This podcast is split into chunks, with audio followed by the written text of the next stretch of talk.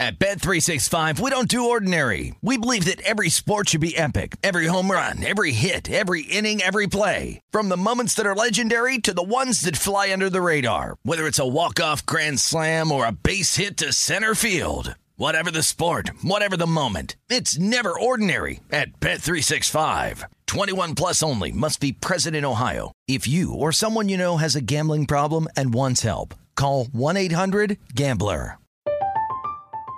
I'm Katya Adler, host of The Global Story. Over the last 25 years, I've covered conflicts in the Middle East, political and economic crises in Europe, drug cartels in Mexico.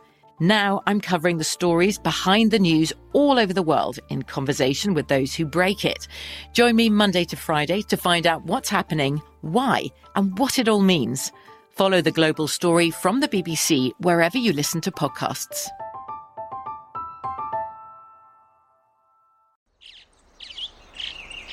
Getting ready to take on spring? Make your first move with the reliable performance and power of STIHL battery tools. From hedge trimmers and mowers to string trimmers and more, right now you can save $50 on select battery tool sets. Real STIHL. Offer valid on select AK system sets through June 16, 2024. See participating retailer for details. Step into the world of power, loyalty, and luck. I'm gonna make him an offer he can't refuse. With family, cannolis, and spins mean everything. Now, you wanna get mixed up in the family business. Introducing The Godfather at ChumbaCasino.com. Test your luck in the shadowy world of The Godfather slot. Someday, I will call upon you to do a service for me. Play The Godfather now at ChumbaCasino.com. Welcome to the family. VGW Group. No purchase necessary. Void where prohibited by law. See terms and conditions. 18 plus. Breaking down every game, every day in Major League Baseball. This is the Baseball Betting Show. Here is your host, Greg Peterson. A warmer for the low. Welcome to lovely Las Vegas for the Baseball Betting Show with myself, Greg Peterson, now part of the VSiN Family Podcast. And this is a podcast that is being brought to you by Yes on Prop 27 and DraftKings. Half the country already allows online sports betting for adults 21 years or older, and it's time to allow California fans to get in on the action. There's no good reason why so many people out there in places like New York, New Jersey, Chicago, Portland, Boston, list goes on and on, should be able to bet online, while Californians, they're stuck with the shady bookies. Prop 27 ensures California finally catches up, so vote yes on Prop 27 and Luckily enough, we're going to be going to the state of California in the second segment. Not going to be talking about this, but rather we're going to be talking about the San Diego Padres versus LA Dodgers series and the landscape overall in baseball in the second segment with Danny Vietti. He does absolutely amazing work with CBS Sports. He also does a nice job with the Wake and Rake podcast, which you're able to catch at wherever you find this podcast. So we're going to be having a great chat with Danny in the second segment. In the final segment, going to give you guys picks and analysis on every game on the betting board for this MLB Friday as we touch them all. First things first, always do love to be able to answer your Twitter questions on this podcast. If you've got one or two ways to be able to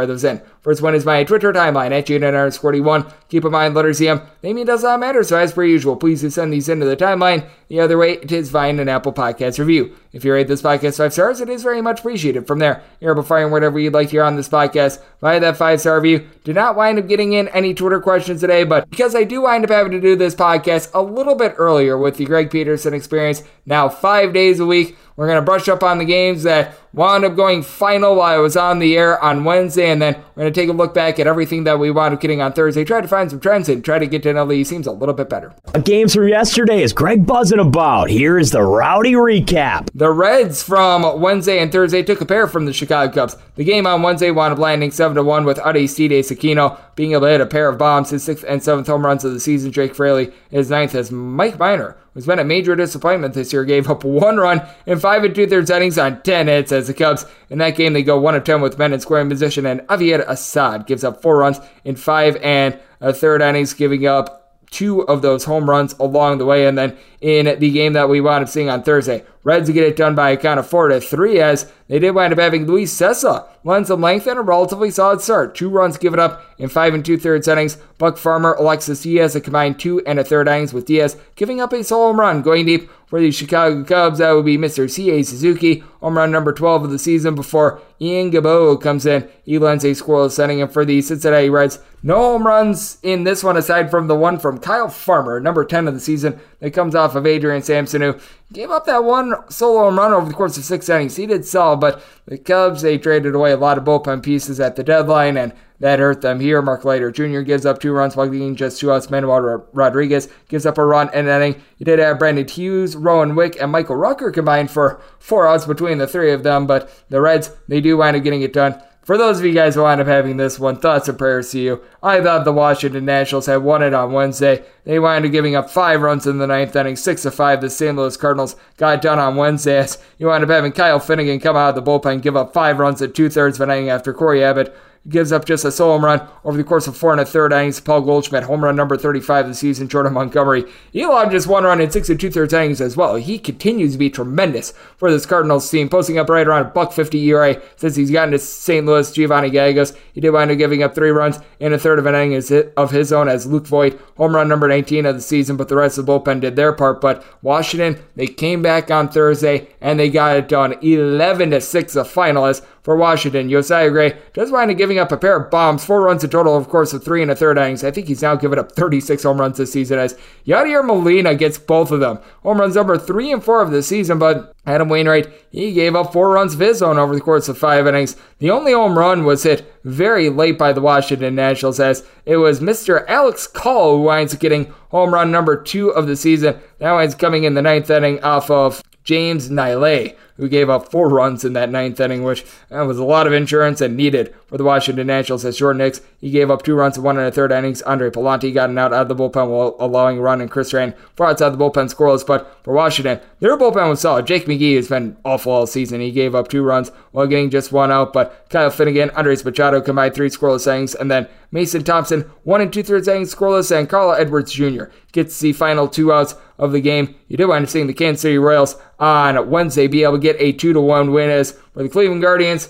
It's been a offense that's been a little bit up and down. We're going to be talking about this with Danny Vietti in the second segment, but they went two of five with men in scoring position, but just couldn't generate a lot of power. Not a bad start here from young Cody Morris. Four scoreless innings. Sam Hentges, Trevor Stephan both landed scoreless innings as Enyel De Los Santos, Bryan Shaw, James Karinchak all wind up getting two outs out of the bullpen, but then Emmanuel Clase blows it in the ninth inning, giving up a pair of runs that's very uncharacteristic of him as the Royals won that game while going just one of 10 with men in scoring position behind Zack Greinke, giving up one run in six innings. Collin Snider, Dylan Coleman, Scott Barlow, they all wind up landing a scoreless inning. And then in extras, you did wind up seeing the Houston Astros, who've been good straight up, but not necessarily on the run line. Get it done four to three as Cole Ragans, three scoreless innings, but it was Mr. Jonathan Hernandez who wound up giving up the run in the 10th inning that wound up costing them. And for the Houston Astros, you wound up having Cristian Javier give up three runs in his start in five to third innings, but only one of which was earned. He did wind up allowing a deep ball along the way to Nate Lowe for his 24th home run season, but the bullpen from there,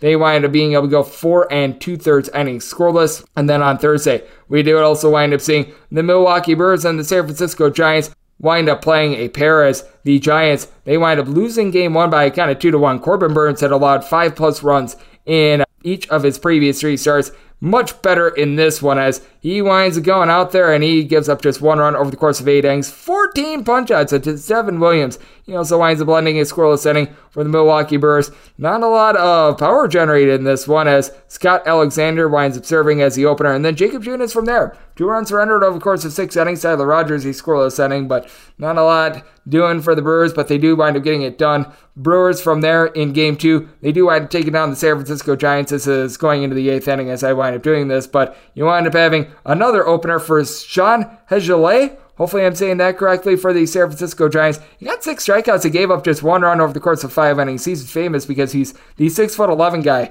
that pitches for the San Francisco Giants. But for the Milwaukee Brewers, they've been able to generate some runs via a nice error that was committed by the San Francisco Giants. As Alex Young, he was the opener that gave up three runs, only one of which was earned. Evan Longoria wanted costing him, and for the Milwaukee Brewers, It's been a piecemeal game for them as Freddy Peralta only wound up going two innings in this one. I have to think that you wound up leaving due to an injury. That is the big thing that you want to note there. White Sox versus A's, and it's not going to be final by the time I wind up doing this, but the Miami Marlins, I had the DK and H to pick up the under because they had scored three runs or fewer in 30 out of their last 33 games, and you just sometimes wind up going into funks, and well, this is, of course, where the Miami Marlins wind up busting out the bats. Six of five, they wind up taking down the Philadelphia Phillies. Good news is I also had the money line, but for Sandy Alcantara gives up five runs, three of which earned over the course of six innings for the Phillies. It was Phil it was Nick Maton of all guys that got the home run off of him. Home run number three of the season, and Kyle Gibson,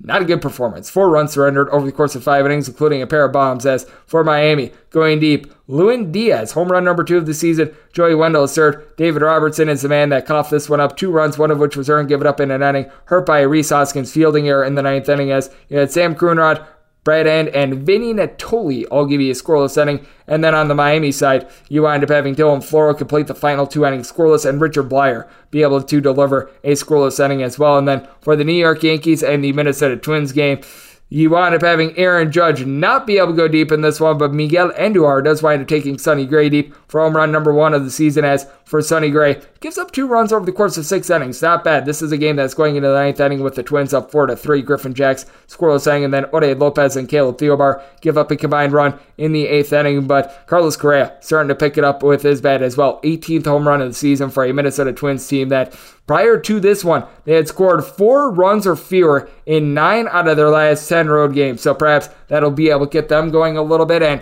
something that has been able to get you going a little bit, if you're taking a look at baseball right now, has been taking a look at more of these shorter favorites. I've been outlining how bad the large favorites have been. And boy, oh boy, if you're right now laying these $3 favorites, if you were taking the Cardinals as big favorites in this most recent series against the Nationals, or just fading the Nationals in general, it's not been great for you the last few weeks as right now we have got favorites hitting at a rate of 60.5% overall for the season. 1,230 and 804 straight up. And home favorites, they've been a little bit better. 776 and 499 straight up. But among these home favorites, the 776 that have been able to win straight up, we have had 238 instances in which they have not covered the run line. And you do take a look at the last seven days of favorites, they're hitting at a 73.3% clip, but feels like favorites of north of $3 are hitting significantly less than that. So something that you do want to note. And over the last seven days, 44 unders and 41 overs. So we've seen a few more unders and overs, and we've really been seeing that all season long. Over the last 60 days, 51.4% of games have wound up going under the total 369 unders to 349 overs, and overall for the season, right around 51.7ish percent has been the under rate. 1,001 unders to 934 overs. So that's what we're seeing in Major League Baseball right now, and that's what we wound up getting in the MLB on Thursday. Now let's turn it forward to what we're going to be getting this weekend and in these playoff races with Danny Vietti of CBS Sports. We have that chat next, right here on the Baseball Betting Show with myself, Greg Peterson, now a part of the VSiN Family Podcast. At Bet365, we don't do ordinary. We believe that every sport should be epic. Every home run, every hit, every inning, every play. From the moments that are legendary to the ones that fly under the radar. See for yourself when you sign up today and get $150 in bonus bets when you bet just $5. Whatever the sport, whatever the moment, it's never ordinary at Bet365. 21 plus only must be present in Ohio. If you or someone you know has a gambling problem and wants help, call 1-800-GAMBLER. Terms and conditions apply. I'm Katya Adler, host of The Global Story. Over the last 25 years, I've covered conflicts in the Middle East, political and economic crises in Europe, drug cartels in Mexico. Now I'm covering the stories behind the news all over the world in conversation with those who break it. Join me Monday to Friday to find out what's happening, why, and what it all means. Follow the global story from the BBC wherever you listen to podcasts. The wait is almost over. Get ready for the 2024 NFL season as the full schedule is announced. Every rivalry, every rematch, every rookie debut, every game revealed. The 2024 NFL schedule release, presented by Verizon, coming in May. Live on NFL Network, ESPN2, and streaming on NFL Plus. Terms and conditions apply to NFL Plus. Visit NFL.com slash schedule release to learn more. What's up? I'm John Wall. And I'm CJ Toledano, and we're starting a new podcast presented by DraftKings called Point Game. We're now joined by three time NBA Six Man of the Year, elite bucket getter. Let's please welcome Jamal Crawford to Point Game. King of the Court one on one tournament. If they had it back in your prime, do you think you could have took it all?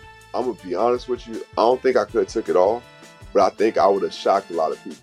I think Kobe and everybody in their prime, Kobe would win a one on one contest. Yeah, I, yeah, because you got to think Love he's it. going to guard. He don't care about guarding. He's going to guard. He's going to Exactly. guard. Like you see him in the Olympics, he's going to guard, and then on I'm top of that, like that, CJ. Ladies and gentlemen, please welcome Sam Cassell to Point Game. I remember you came to out from prime tears, prime. I mean, he was in a culture shock, and then his, he's going through withdrawals about winning.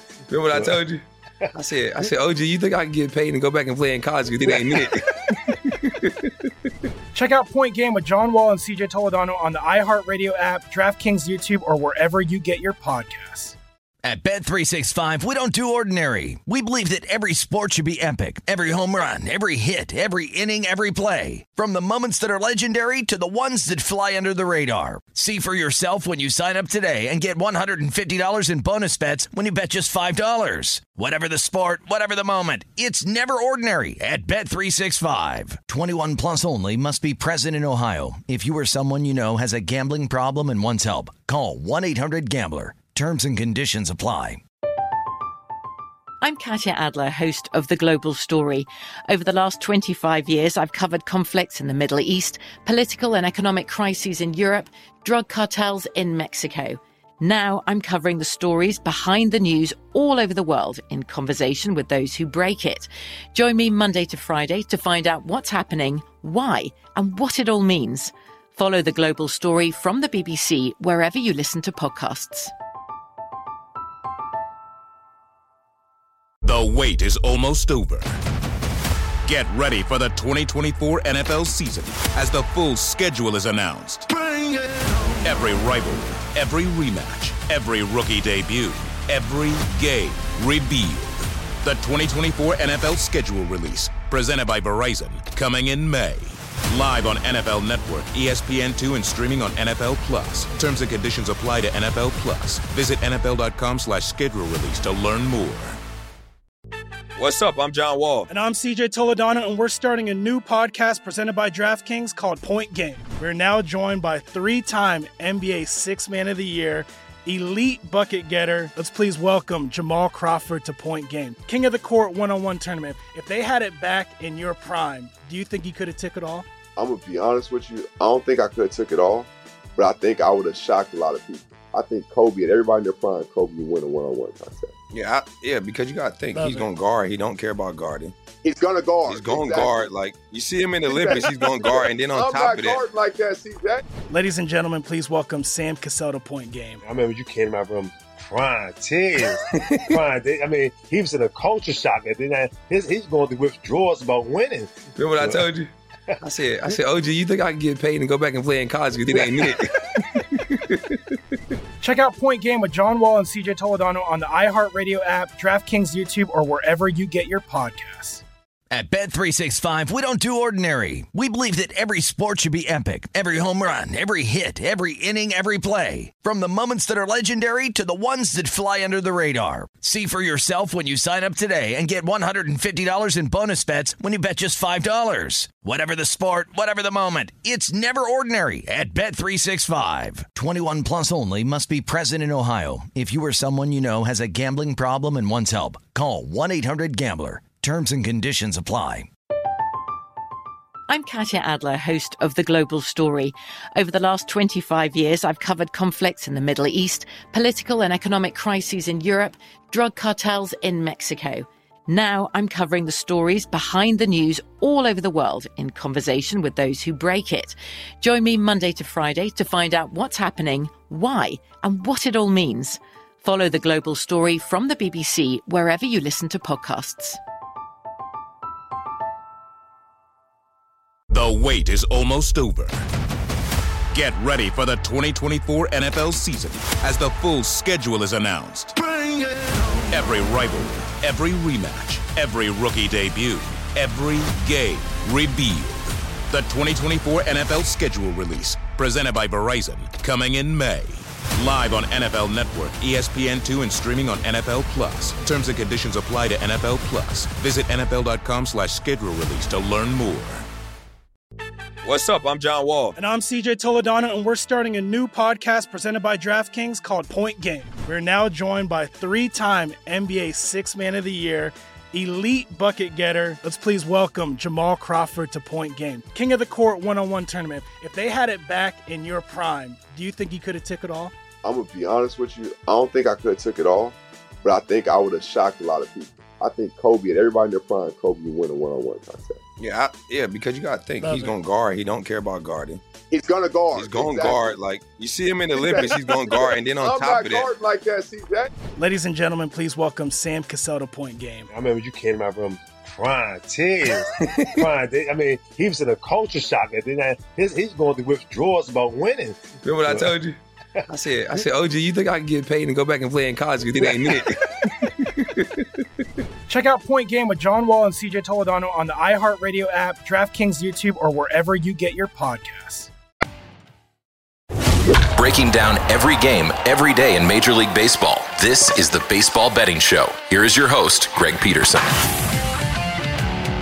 And we're back to lovely Las Vegas for the Baseball Betting Show with myself, Greg Peterson, now part of the VSiN Family Podcast. It is always a pleasure to get Danny Vietti on the show. He's doing amazing work over there at CBS Sports. On top of that, he does a podcast visit on which you're able to catch wherever you find this podcast. That would be the Wake and Rake podcast. He does that with former MLB pro Will Middlebrooks. And to be able to follow all of Danny's work on Twitter, that is at Danny Vietti. His first and last name, last name is spelled V I E T T I N to be able to follow his podcast as well at Wake and Rake Pod all together. Danny, always a pleasure, my friend. Thank you. Hey, pleasure's all mine, Greg. Thanks. It has been incredible to take a look at what we've been able to get this baseball season as it feels like things have just been up and down. And I just take a look at this race out in the NL East, and I think that it is going to be a great one that could wind up coming down to the series that we're going to be seeing in late September, early October between the New York Mets and the Atlanta Braves. I'm not sure how you wind up gauging this right now, but I've been noticing that there's been a lot of people on the New York Mets for the fact that they did wind up losing a few games to the Nationals and the Pittsburgh Pirates over the last seven days or so. But I think when it comes to this NL East race, all the credit in the world belongs to the Atlanta Braves. The way that they've been able to perform this season, every single team winds up having a few funks. And I think that the Mets, they're doing just a fine job right now. But I take a look at the Atlanta Braves, and I think that they are quickly becoming the team to beat out in the National League because they just have darn near everything that you want from a team. Yeah, I think at this point, if you're the Mets, obviously you want to win the division because there's more incentive to winning the division with the expanded playoff this year. You get that first round bye. With that being said, I think the Mets are better suited for a playoff run than the Braves are. I say that while also knowing that the Braves won the World Series last year. So certainly both teams are capable of doing so. But when you look at the Mets, their starters in general typically pitch deeper in the ball games. The Mets don't have as many bridge relief pitchers in the middle innings as the Braves do. The Braves seem to be a little bit deeper in the bullpen. So that's something that the Braves have going their way that the Mets don't quite. You keep going back and forth. You look at the Braves back into the bullpen. Do you trust Kenley Jansen in the ninth inning? Seems like we had that conversation every year. In previous years, it was Jansen with the Dodgers. Now we're wondering, do we trust Jansen with the Braves as he's had a few hiccups since the All Star break? Obviously, we trust Edwin Diaz, who's been the best closer in baseball this year with the Mets. We're fiddling through, you know, what team is better, and, and, we're splitting hairs at this point, right? Both teams are fantastic. Both teams are capable of winning a championship. But when I look at each team, you go just off talent and on paper.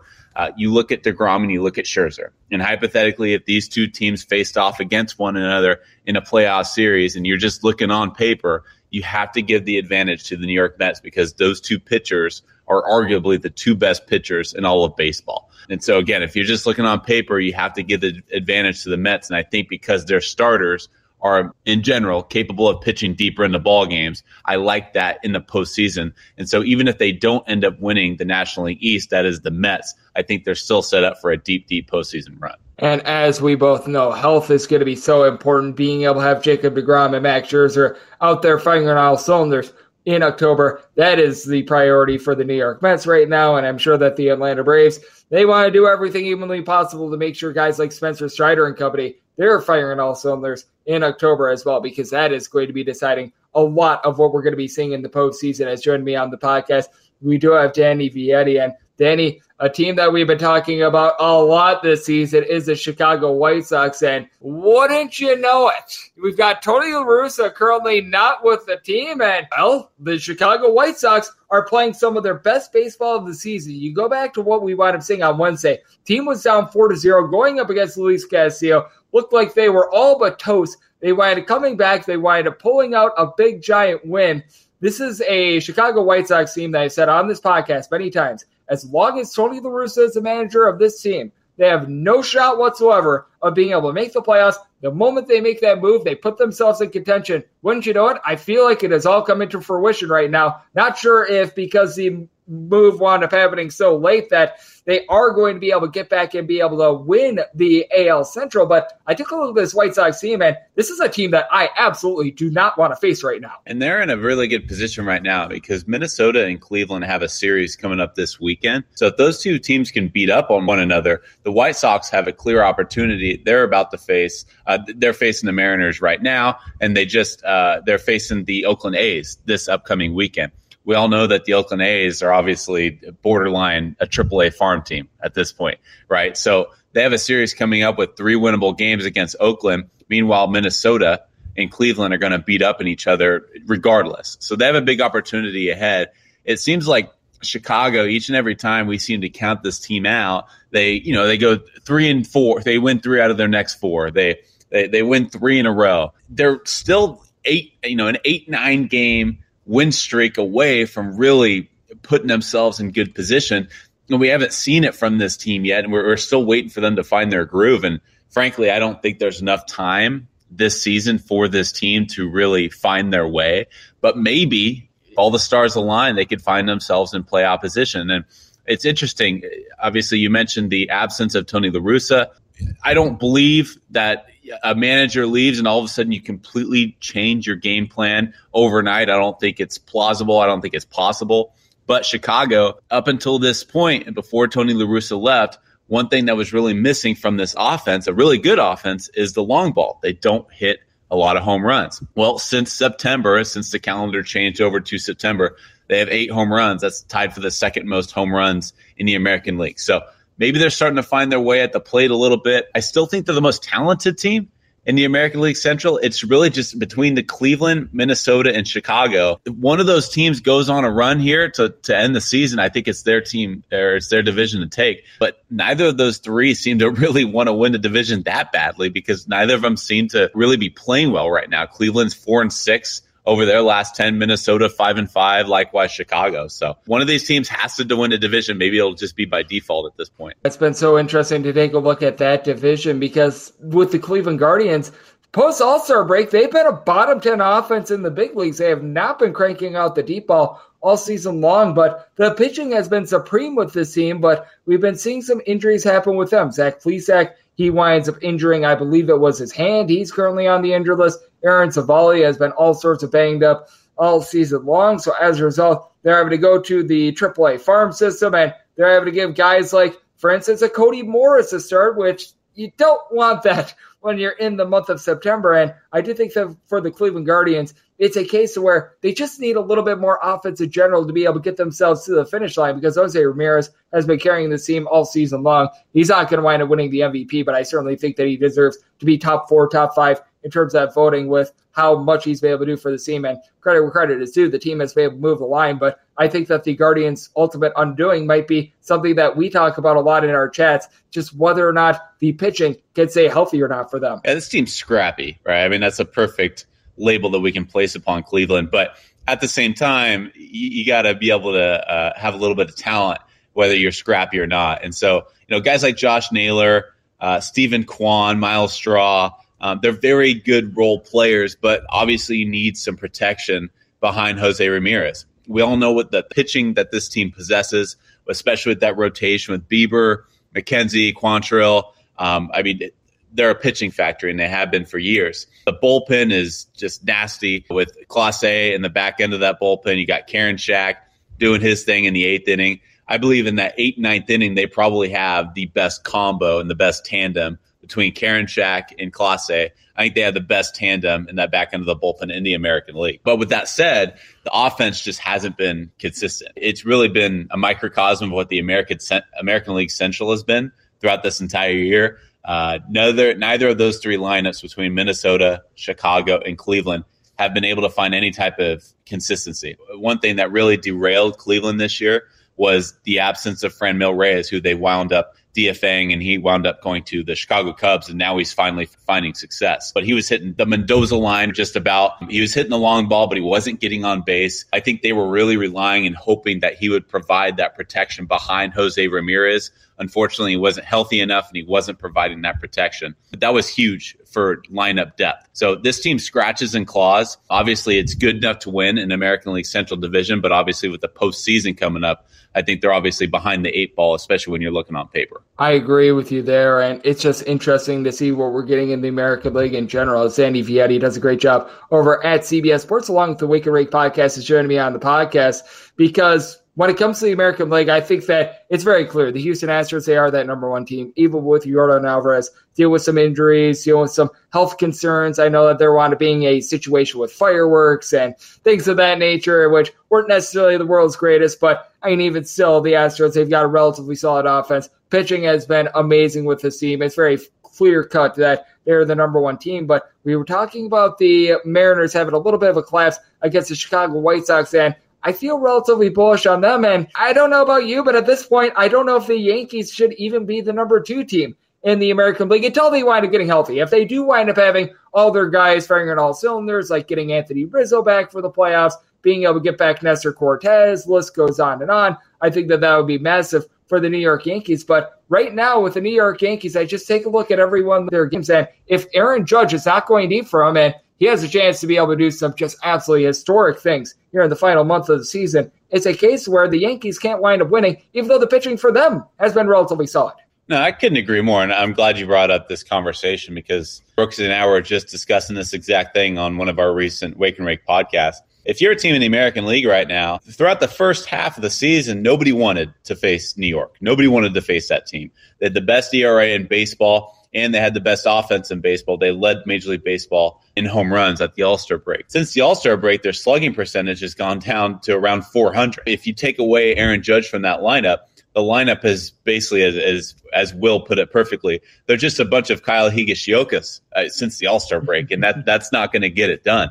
So if you're Seattle, if you're Toronto, Tampa Bay, beginning of the season, you're saying no chance you want to match up with the Yankees in the postseason. But right now, I would rather face the Yankees rather than Seattle, who's been one of the hot the hottest teams in baseball since the break, especially since acquiring Luis Castillo. That rotation, Castillo, Gilbert, Robbie Ray, George Kirby, Marco Gonzalez. They put Chris Flexen in the bullpen. They're 50 and 1, I believe, when they have a lead going into the eighth inning.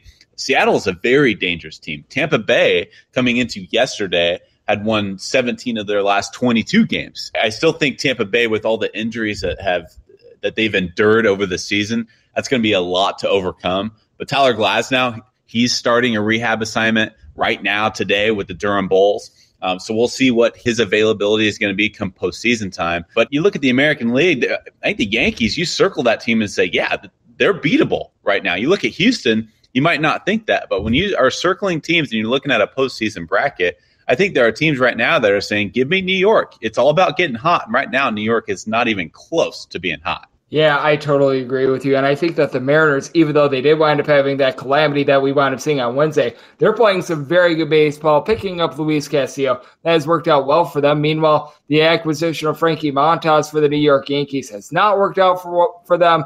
You hope that Harrison Bader is out there in the postseason for them because that could provide something defensively. But it's all said and done, as we were talking about, you cannot wind up having enough pitching, trading away a guy like Jordan Montgomery, even if Harrison Bader winds up helping out in the outfield, helping out in a defensive capacity. That, in my opinion, just does not wind up justifying that trade as well. So that is something that I think is going to be rather harmful moving forward for the Yankees. And Danny, just taking a look at the slate that we've got this weekend. I know you wound up highlighting the series that we're going to be having between the two teams in the Central, the Twins and the Guardians. Is there any other big series that you're taking a look at that really is catching your eye and has some big playoff implications? Padres Dodgers are always fun, right? I mean, I always circle oh, yes. that game on the schedule. It hasn't wound up being quite as exciting as it was early on last year. Early on last year, it was power against power, right? It was the Padres' best lineup against the Dodgers' best lineup.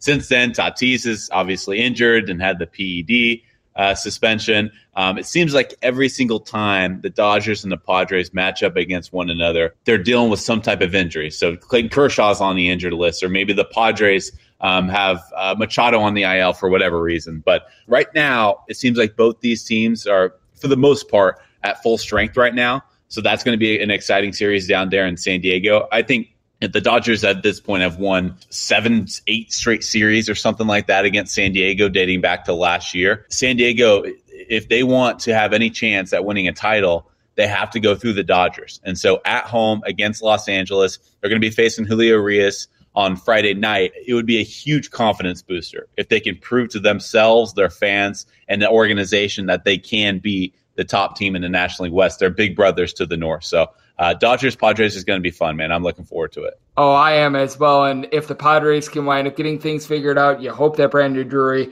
is able to return to the fold after he wound up getting hit with that pitch by Dustin May last week. That would be massive for them. As the good news for them, the Milwaukee Brewers losing a pair against the Colorado Rockies puts them in much better position for the wild card. And we always put ourselves in good position on this podcast whenever we have you on, Danny. You do absolutely amazing work over there at CBS Sports. On top of that, your podcast, the Wake and Rake Pod, it is top notch as well. So let the good people at home know they're able to follow you on social media and everything they've got going on in general. Appreciate it, Greg. Yeah, when you're not listening to uh, this podcast here with Greg, head on over to Wake and Rake Podcast. We were breaking down some playoff predictions and uh, kind of going division by division and looking deeper into the wild cards. So check us out and all the written work on CBSSports.com. Danny doing absolutely incredible work, and he and Will Middlebrooks they do an amazing job with their podcast. You're able to you're able to subscribe wherever your podcast, and Danny always delivers on this podcast as well whenever he joins me. So big thanks to Danny Vietti over there at CBS Sports for joining me right here on the Baseball Betting Show, now part of the VSiN Family Podcast.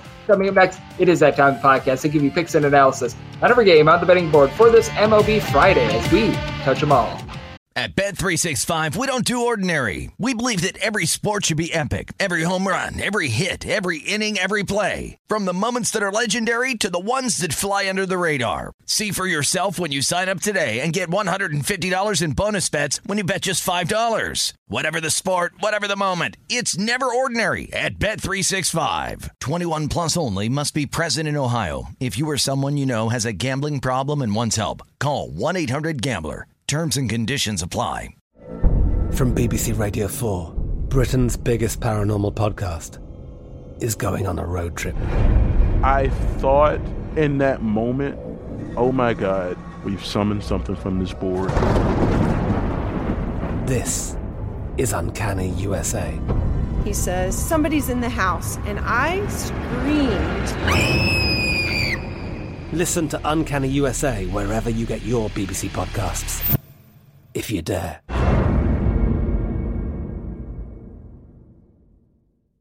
The wait is almost over. Get ready for the 2024 NFL season as the full schedule is announced. Every rivalry, every rematch, every rookie debut, every game revealed. The 2024 NFL schedule release, presented by Verizon, coming in May. Live on NFL Network, E ESPN2, and streaming on NFL Plus. Terms and conditions apply to NFL Plus. Visit NFL.com slash schedule release to learn more. What's up? I'm John Wall. And I'm CJ Toledano, and we're starting a new podcast presented by DraftKings called Point Game. We're now joined by three time NBA Six Man of the Year, elite bucket getter. Let's please welcome Jamal Crawford to Point Game. King of the Court one on one tournament. If they had it back in your prime, do you think you could have took it all? I'm gonna be honest with you. I don't think I could have took it all, but I think I would have shocked a lot of people. I think Kobe and everybody in their prime, Kobe would win a one-on-one contest. Yeah, I, yeah, because you got to think Love he's it. going to guard. He don't care about guarding.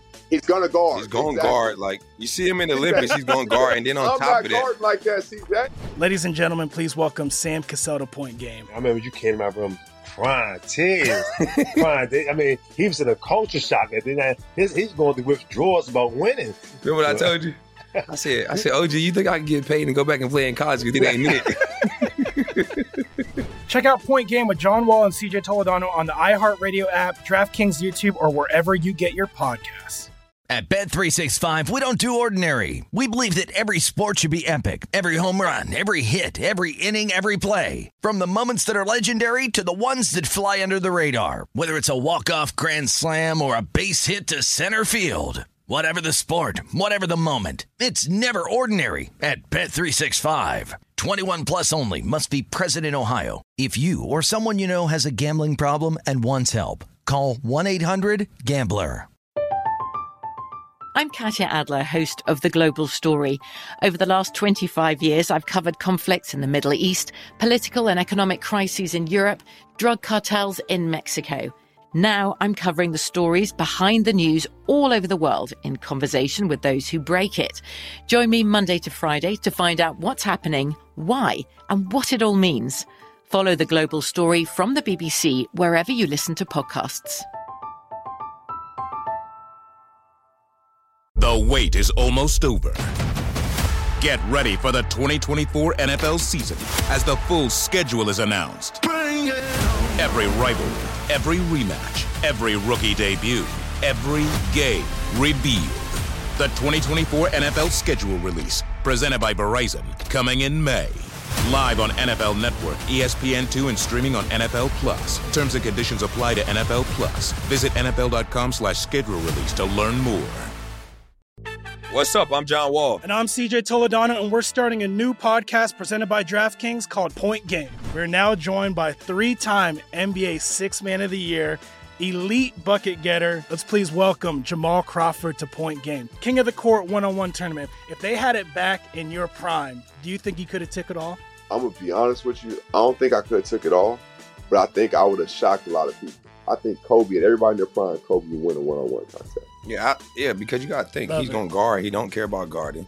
He's gonna guard. He's going to Exactly. guard. Like you see him in the Olympics, he's going to guard, and then on I'm top not of that, like that, CJ. Ladies and gentlemen, please welcome Sam Cassell to Point Game. I remember you came to my room crying, tears, crying. They- I mean, he was in a culture shock. And then his, he's going through withdrawals about winning.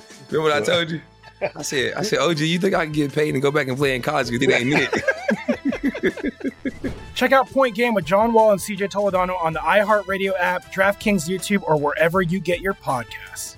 At Bet365, we don't do ordinary. We believe that every sport should be epic. Every home run, every hit, every inning, every play. From the moments that are legendary to the ones that fly under the radar. See for yourself when you sign up today and get $150 in bonus bets when you bet just $5. Whatever the sport, whatever the moment, it's never ordinary at Bet365. 21 plus only must be present in Ohio. If you or someone you know has a gambling problem and wants help, call 1-800-GAMBLER. Terms and conditions apply. I'm Katya Adler, host of The Global Story. Over the last 25 years, I've covered conflicts in the Middle East, political and economic crises in Europe, drug cartels in Mexico. Now I'm covering the stories behind the news all over the world in conversation with those who break it. Join me Monday to Friday to find out what's happening, why, and what it all means. Follow the global story from the BBC wherever you listen to podcasts. The wait is almost over. Get ready for the 2024 NFL season as the full schedule is announced. Every rivalry, every rematch, every rookie debut, every game revealed. The 2024 NFL schedule release, presented by Verizon, coming in May. Live on NFL Network, E ESPN2, and streaming on NFL Plus. Terms and conditions apply to NFL Plus. Visit NFL.com slash schedule release to learn more. What's up? I'm John Wall. And I'm CJ Toledano, and we're starting a new podcast presented by DraftKings called Point Game. We're now joined by three time NBA Six Man of the Year, elite bucket getter. Let's please welcome Jamal Crawford to Point Game. King of the Court one on one tournament. If they had it back in your prime, do you think you could have took it all? I'm gonna be honest with you. I don't think I could have took it all, but I think I would have shocked a lot of people. I think Kobe and everybody in their prime, Kobe would win a one-on-one contest. Yeah, I, yeah, because you got to think Love he's it. going to guard. He don't care about guarding. He's gonna guard. He's going to Exactly. guard. Like you see him in the Olympics, he's going to guard, and then on I'm top not of that, like that, CJ. Ladies and gentlemen, please welcome Sam Cassell to Point Game. I remember you came to my room crying tears, crying. I mean, he was in a culture shock, and then his, he's going through withdrawals about winning. Remember what I told you? I said, I said, OG, you think I can get paid and go back and play in college because it ain't it. Check out Point Game with John Wall and CJ Toledano on the iHeartRadio app, DraftKings YouTube, or wherever you get your podcasts. Breaking down every game, every day in Major League Baseball. This is the Baseball Betting Show. Here is your host, Greg Peterson. And we're back here in lovely Las Vegas for the Baseball Betting Show with myself, Greg Peterson, now part of the VSiN Family Podcast, and it is always a pleasure to get our good friend Danny Vietti of CBS Sports along with the Wake and Rake podcast on. If you're looking for the Wake and Rake podcast, wherever you find this podcast, you're able to find that one. Danny, along with former MLB pro Will Middlebrooks, do a great job there. Danny, every single time he joins this show, brings some tremendous insights. Did so once again today. It's going to be a great playoff chase, and he's going to be following it every step of the way. So, big thanks to Danny for joining me in the last segment. Now it is that time of the podcast. I give you picks and analysis on every game on the betting board for this MLB Friday as we touch them all. If a game is listed on the betting board, Greg has a side and a total on it, so it is time to touch them all. Do note that, as per usual, any changes that are made to these plays will be listed up on my Twitter feed at GNet underscore D1. We are going to be going in Las Vegas rotation order. This is where we go with the National League games first, then the American League games, any interleague games, and we've got one on the board that is going to be at the bottom. That'll keep things all nice, neat, clean, and easy. So, Without further ado, let's start with the matinee game out in Chicago. 951, 952 on the board. San Francisco Giants at the road face off against the Chicago Cubs. Drew Smyly goes for the Cubs, and Carlos Rodon is going to be going for the Giants. Right now, I am seeing a total at DraftKings. Most places, because of Wrigley Field, because of the wind situation, they're going to hold off until the AM to hang a total on this game, but DraftKings finding this at an 8.5, under is minus 115, the over is minus 105. Between minus 158 and minus 165 is the number on the Giants money line, plus 140 to plus 148 is the number on the Chicago Cubs. Places do not have run lines up just because it is a circumstance where the uh, total winds up dictating a lot of the run lines as well. But that said, plus 135 or greater. Willing to take a shot on the Chicago Cubs. And when it comes to wind situation, looks like it's going to be blowing out in the neighborhood about 8 or so miles per hour, give or take, obviously. Forecast can wind up shifting a little bit, but it looks like we're going to get a relatively solid amount of wind blowing out. But you do take a look at Drew Smyly, and in four out of his last five starts, he has given up two runs or fewer. Now, he got destroyed in his last start against the St. Louis Cardinals, but I do think that he is going to be able to bounce back in this circumstance after he wound up having three earned runs allowed across 30 innings in the month of August. So he was able to do a rock solid job on that front. Now, when it comes to Drew Smyly, not a guy that is getting a whole bunch of swings and misses this season. His strikeouts per nine rate down to right around 7.5. He has been giving up 1.5 home runs per nine innings, but has been very good at home. 286 home ERA compared to a 445 ERA on the road, despite the fact that he has been giving up the deep ball at home. And for Carlos Rodon, he has not been the same pitcher when he has been away from San Francisco. San Francisco, very pitcher friendly ballpark, 222 ERA as a result. 352 when he's on the road. Now, he hasn't given up a lot of deep flies himself. 10 home runs in 157 and a third inning. So he's been rock solid on that front, getting a little bit over 11 strikeouts per nine innings. Not necessarily walking a lot of guys, but post All Star break, it has been a little bit touch and go. Much of this has been because he's not backed up by a great bullpen. He's not backed up by like a lot of great defense, to say the least. As a result, five plus runs allowed in three starts post All Star break. Most of these have not been his fault. As you do take a look at this Giants lineup, it's an interesting bunch that is coming off of a double dip in Milwaukee. So it's a tired bullpen because, well, they wound up having to trot out there Alex Young for a start, who he's a former starter, but I mean, he's now a bullpen piece for this team. He, John Brebbia, Camilo Doval, these guys have been solid, but for the Giants, you can tell that they're missing Buster Posey because without him, this is now a team that is in the bottom 10 in terms of bullpen ERA this season after last year. They were number one in terms of bullpen ERA. Now you're dealing with a bunch of tired arms. And then you do take a look at the lineup for the San Francisco Giants and Joc Pederson, 21 home runs. He's been able to lead the way as you do have quite a few guys that have been able to do a solid job of being able to move the line. As you've got Pederson hitting right around 265 with high watermark, but top of that, you've got guys like Wilmer Flores, Evan Longoria, Luis Gonzalez, all in that neighborhood about a 238 to a 255. Thairo Estrada has been able to give you double digit amount of homers, hitting at 260. Wilmer Flores, 17 bombs, but it's really been a lot of balance. You don't necessarily have that one guy that is really able to take over a game for you.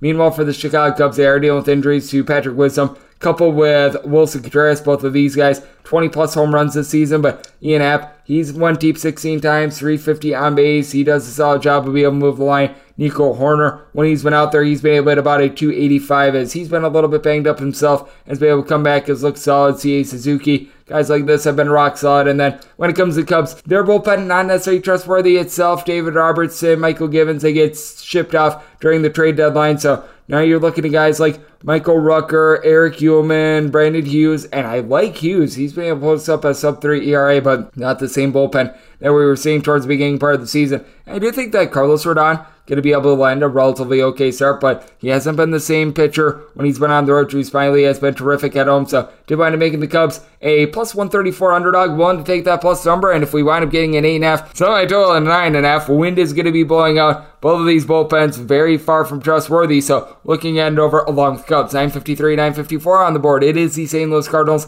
on the road facing off against the Pittsburgh Pirates. Roansy Contreras is going to be going for the Buccos, and Miles Mikolas goes for the Cardinals. Cardinals between minus 195 and minus 205 favorites. Between plus 175 and plus 180 is your number on Pittsburgh. 8 is the total. The over is minus 115 and the under is minus 105. And I did wind up making my money line on this one minus 192. But with regards to the run line of the St. Louis Cardinals, I'm willing to lay up to a minus 120. And right now I'm seeing it at a minus 115. So I'm going to look to a little bit of a lower price in this spot, and I'm going to be taking a look at that run line with Miles Mikolas. Has been a little bit more shaky on the road rather than at home overall for the season. Mikolas been able to do a great job in terms of command as he's been giving up in the neighborhood about 1.6 walks per nine innings, but you do take a look at him on the road, 441 ERA compared to a 223 home ERA, giving up on the road about 1.2 home runs per nine innings. Never has been a swing and miss guy, but he has been able to limit opponents overall, getting about a 225 off of him, and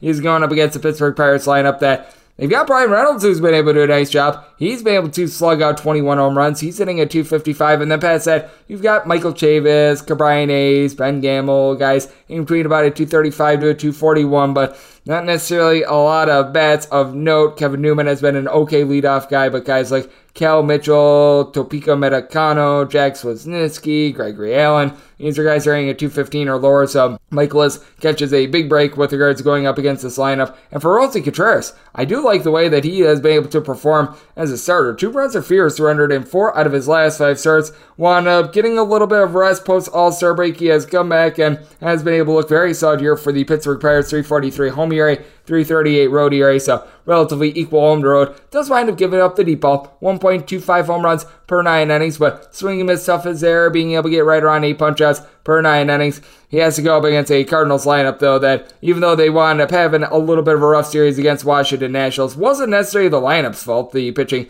was not great as Paul Goldschmidt, Nolan Arenado combined 63 home runs this season with Goldschmidt 415 on base. Arenado's hitting a 300. Brendan Donovan has done a great job moving the line, hitting nearly a 300. And Corey Dickerson, Tommy Edman, these guys do a solid job with between a 320 to a 325 on base for both of them. Nolan Gorman has some multi home run games and for the Cardinals has been a little bit tough in terms of the bullpen as they're currently dealing with a pair of injuries. to Packy Naughton along Genesis Cabrera. These are more of your long guys, but with Mikolas's good command, you really don't have to factor in the bullpen as much. Giovanny Gallegos, he's been able to do a relatively solid job this season, posting up a 333 ERA. Ryan Helsley has been trustworthy in the bullpen as well. Cardinals, they wind up having to dive into their bullpen quite a bit during their previous series against Washington Nationals, but I do think that Michael is going to be able to go out, give a relatively solid start. I do think that the Cardinals, they do wind up getting to Contreras along with a bullpen for the Pittsburgh Pirates that they've got one really nice long reliever in Chase Young who's posting up a sub 2 ERA, but got a lot of guys that have question marks. Manny Banuelos has been okay this season, but I do think that regression is going to be coming his way has not been a great season in general for guys like Yohan Ramirez, Robert Stephenson. These are cast offs that the team is signing, just hoping for a little bit of lightning in a bottle. Miguel Yajur has been posting up north of an 80 ERA, so Divine saying my total a little bit over an 8, 8.1, so I'm going to be taking a look at the over to go along with this Cardinals run line. 955, 956 on the betting board. The New York Mets have thrown face off against the Miami Marlins as Edward Cabrera is going to be going for the fish, and good all to be determined is on the bump for the New York Yankees. For the Yankees, it is looking like we're going to be getting the namesake of this podcast, Mr. David Peterson, but that is TBD at this point. And if we do wind up getting Mr. Peterson going up against Cabrera, I did wind up saying the Mets a minus 133 favorite and set my total at a 6.2. A 6 or less, I'd be taking a look at the over 6 half higher. I'd be taking a look at the under as got a Miami Marlins team that they did rough for three runs in the third inning yesterday against the Philadelphia Phillies, but going into the game that we had on Thursday, they had scored three runs or fewer in 30 out of their last 33 games. You don't have a single guy in this lineup with more than seven home runs right now that is healthy. You got so many guys that are hitting below a 225 as well. JJ Bleday, Lewin Diaz, Jerar Encarnacion, Jacob Stallings. Boy, it is not too terrific on that front end. For the Miami Marlins, it sounds like it's the world's worst bullpen. Steven Okert has been able to provide a sub 3 ERA. Dylan Floro, Richard Bleier, these guys have been great. The team has pitching that could lead them to the postseason, and Edward Cabrera has been lights out terrific for this Miami Marlins team ever since coming off the injured list. As a matter of fact, since coming off the injured list, this is a man that has made six starts. He has allowed one runner fewer in five of them. He wound up getting lit up in a start against the LA Dodgers. That's understandable. That's against the Dodgers. But I mean, past that Dodgers start, he has been terrific. One thing with him is that he does wind up giving up a little bit over four walks per nine innings, so that does compromise his ability to go deeper into games. But I mean, he's been good. He's going to be going up against the lineup of the New York Mets that it's been a little bit hot and cold. They wound up being able to emerge towards back half of the series against Pittsburgh Pirates. And Pete Alonso, he did wind up leading the big leagues in terms of home runs on the road last season as got a lot of guys that move the line.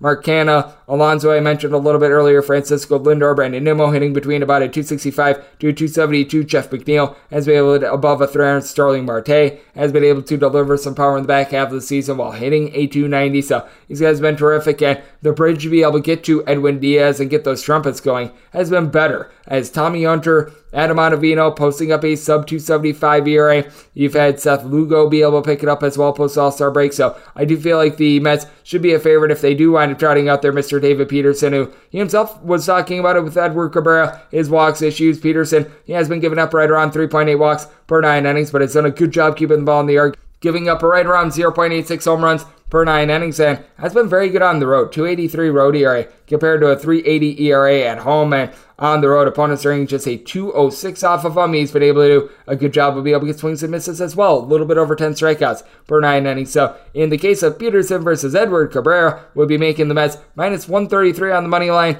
Probably would not want to be taking a look at a run line because I think that this is going to be a really low scoring game. Six or less, looking at over six half higher. Going to be taking a shot on the under. We go 957, 958 on the board. The Washington Nationals hit the road. They're facing off against the Philadelphia Phillies. Noah Thor Syndergaard is going to be going for the Phillies, and Patrick Corbin, better known as the turkey tosser, goes for the Washington Nationals. This is a game that is strangely off the board, and I do think that we're going to see the Patrick Corbin of, shall we say, the earlier part of the season. I did wind up making the Philadelphia Phillies minus 268 on the money line, minus 143 on the run line, to where a uh, nine or less, I'd be taking a look at the over nine and a half prior to the under. Patrick Corbin over his last three starts has actually been really good, as over the course of those last three starts, he has given up two runs or fewer in every one of them, a combined five runs, four of which were earned. Now, he has still been giving up the deep ball. He has allowed a home run in each out of his last six starts, but certainly has been able to do a little bit of better job recently. But still, you take a look at his numbers overall for the season, and especially on the road,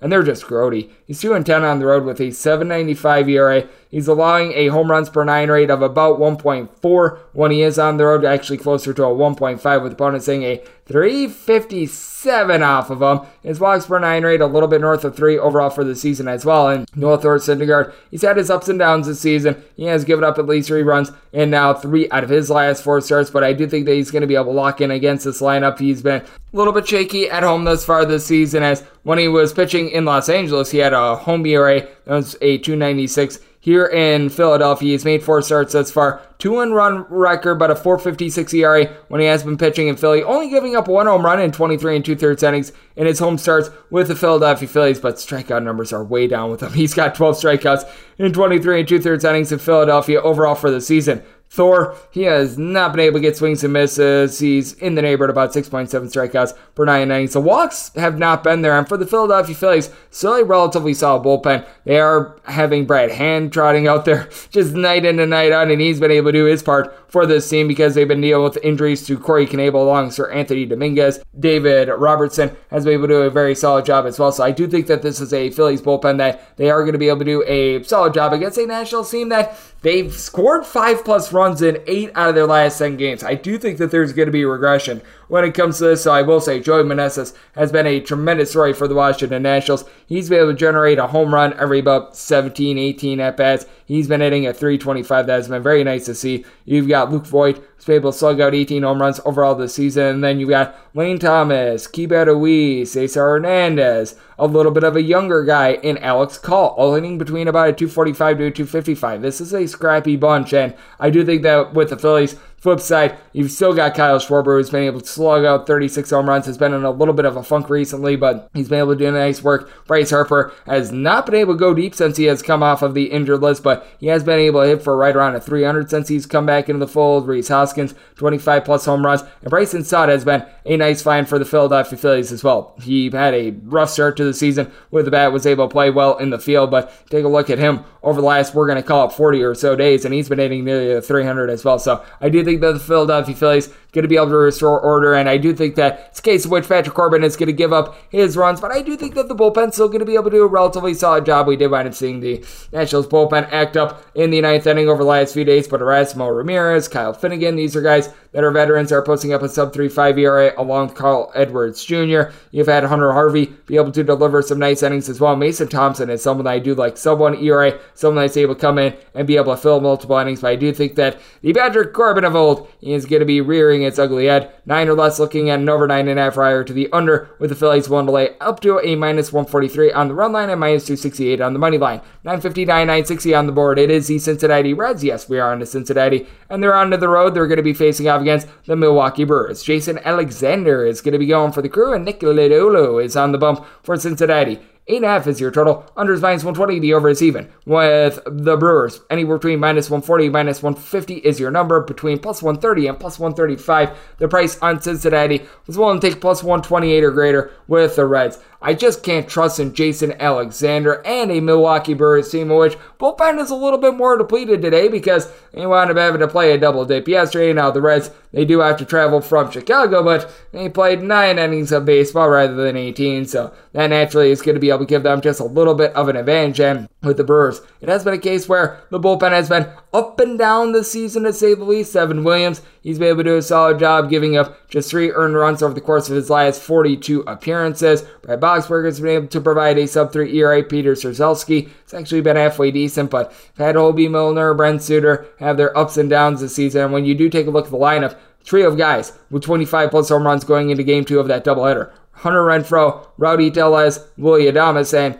with the Birds, you don't necessarily have that one table setter for this team. Christian Yelich has really had to become their leadoff guy. Is he, Jace Peterson, Renfroe, I mentioned a little bit earlier, Mike but also They're in between about a 255 to 260, and then past that, you do have someone like Kolten Wong who's been able to move the line. Castanera, since he's come back up to the big leagues, has been a little bit better, but it's been a little bit touch and go as the Brewers. They do rely a little bit too much on the deep ball. Flip side of that for the Cincinnati Reds is it's been a little bit of a top heavy lineup, though. They have been able to find a way to be able to make it work. Donovan Solano has been able to in that neighborhood of 300. Kyle Farmer, Jonathan India, TJ Friedl, hitting between a 265 to 272. Power numbers aren't necessarily there. Kyle Farmer has 10 home runs for the team, not necessarily too impressive. And I will say, the bottom of the fold, when you do wind up getting into guys like Jose Barrero, Austin Romine, Aristides Aquino, offense winds up going to die a little bit on that front. But I will say this for the Cincinnati Reds as well. The bullpen, it still has a dead last ERA in the big leagues overall for the season, but post All Star break,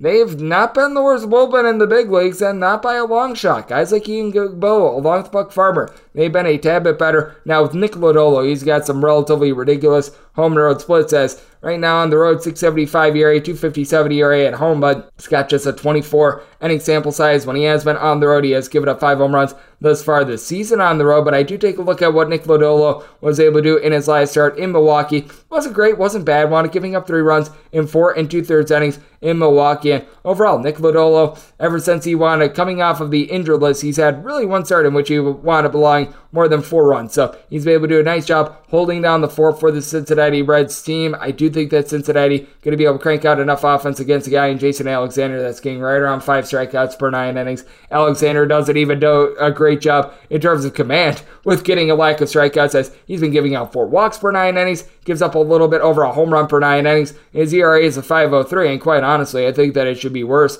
than a 503. I do think that it's a good spot for the Cincinnati Reds to be able to get some offense going. I did wind up setting my total at a 9.1. So looking at the over and looking at the plus price with the Reds, 961, 962 on the board. It is the Colorado Rockies playing goes to the Arizona Diamondbacks. Zach Davies is going to be going for the Snakes, and Esteban Marquez goes for the Colorado Rockies. Rockies between a minus 110 to a minus 115 favorite. You got between minus 105 and plus 105 on Arizona. 11 is your total. Under is minus 115. The over is minus 105. Was willing to lay up to a minus 117 with the Colorado Rockies. Very important to keep in mind home and road splits with this Rockies team because the Rockies are just deplorable on the road. I believe that they have the worst road record in the big leagues. Meanwhile, at home, the Colorado Rockies, they're 38 and 33. I'm not saying that they're lighting the world on fire, but you know what? At home, this is a pretty competent team. And for German Marquez, you do fear that the home and road splits are going to wind up creeping up upon him as he's got a 609 home ERA compared to a 358 ERA on the road. And He's been giving up nearly two home runs per nine innings at home, 17 home runs in 78 and a third innings. That's not great with opponents hitting a 308 off of him, but I think it's fair to say he's been a little bit unlucky at home this season. And take a look at his last five starts. He's posted up a 366 ERA in that time span. He has given up five home runs over the course of 32 innings, but German Marquez, ever since he wound up having that really bad start to the season, he's been able to shape up quite a bit. He has given up three runs or fewer, and now five out of his last six starts. He did wind up giving up two runs in his last start on the road against the Arizona Diamondbacks in six innings, so that was a relatively good start for him. And for Zach Davies, he's been able to do a solid job himself. Not a guy that is going to go out there and get you a bunch of strikeouts. Neighbored about seven strikeouts per nine innings. And I will say, in his last start, he got relatively lucky against the Milwaukee Brewers that he wound up walking away with only one run surrendered in four and two thirds innings. But by and large, for Zach Davies, he's done a better job of being able to keep the ball in the yard ever since he came off the injured list. Overall for the season, giving up in the neighborhood about 1.3 home runs per nine innings, but has been able to do a good job of being able to tame that, giving up just five home runs over the course of his last seven starts. So he has shaped up on that front. He has given up three earned runs or fewer in each out of his previous six starts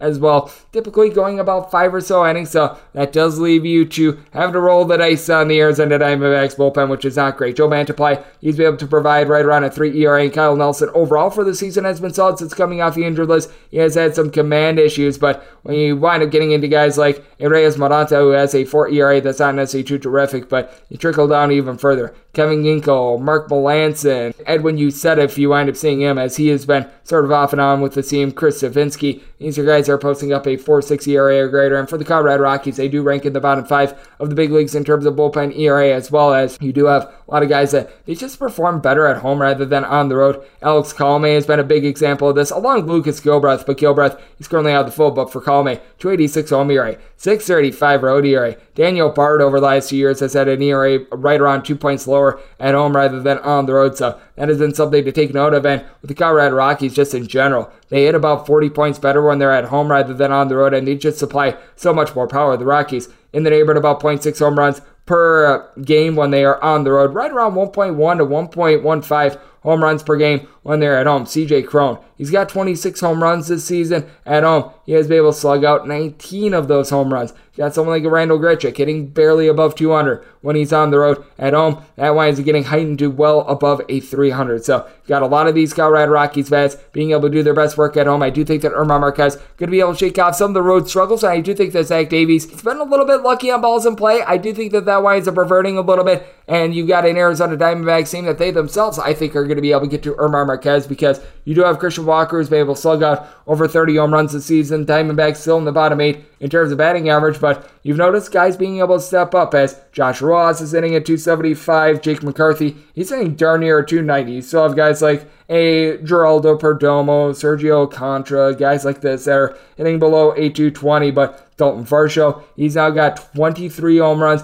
He's hitting at 245. And for Dalton Varsho, he's right now on one of the hottest runs under the radar of any player in baseball. This is a man that has seven home runs over the last 15 days and five bombs over the last seven. So that has been relatively incredible to take a look at. So I'm going to be on the over in the spot. Set my total a little bit north of 11. And with the Rockies, want to lay up to a minus 117. So looking Rockies and looking over 963, 964 on the board. It is the LA Dodgers. They're on the road facing off against the San Diego Padres. Mike Clevinger is going to be going for the Pods, and Dustin May goes for the Dodgers. Dodgers between minus 150 to minus 155 favorites between plus 130 and plus 140. Your number on San Diego. 8 to 8.5 is your total on the 8. Over is minus 120. The under is even on the 8.5. Under is minus 115. The over is minus 105 for the Dodgers. You're finding their run line right around about a plus 105, and I really do not want to take a shot there. I'm going to be taking a look to see if the Padres can get up to more around a plus 145. I certainly do anticipate money coming in on the LA Dodgers, so if I'm able to give more like a plus 145, see a 5 cent move because we wound up seeing the LA Dodgers in some spots open up as high as a minus 160 and on a dime line, you should be able to wind up being able to get that to more around about a plus 145. That's where I would be looking with Mike Clevinger. Has been a year in which he's been very, very average. I wish I could put it any other way, but for Clevinger, he's coming off of injury, and the numbers aren't bad. 396 ERA, 1.3 home runs per nine innings, 2.9 walks per nine innings, 7.7 strikeouts per nine. Nothing that you say he's complete trash, nothing to where you say he's completely terrific. 297 ERA at home, that makes sense because it is a very pitcher friendly ballpark out there at Petco. He has been, though, allowing right around 1.8 home runs per nine innings when he has been at home. I do think that been a little bit unlucky on that front. And for Mike Clevinger, he has had a couple of, shall we say, rocky starts recently, especially against the LA Dodgers. As against the LA Dodgers, in his last two starts, he's won a combined eight innings, giving up 10 runs, all of which were earned. So, not necessarily a team that he wants to be going up against. Meanwhile, for Dustin May,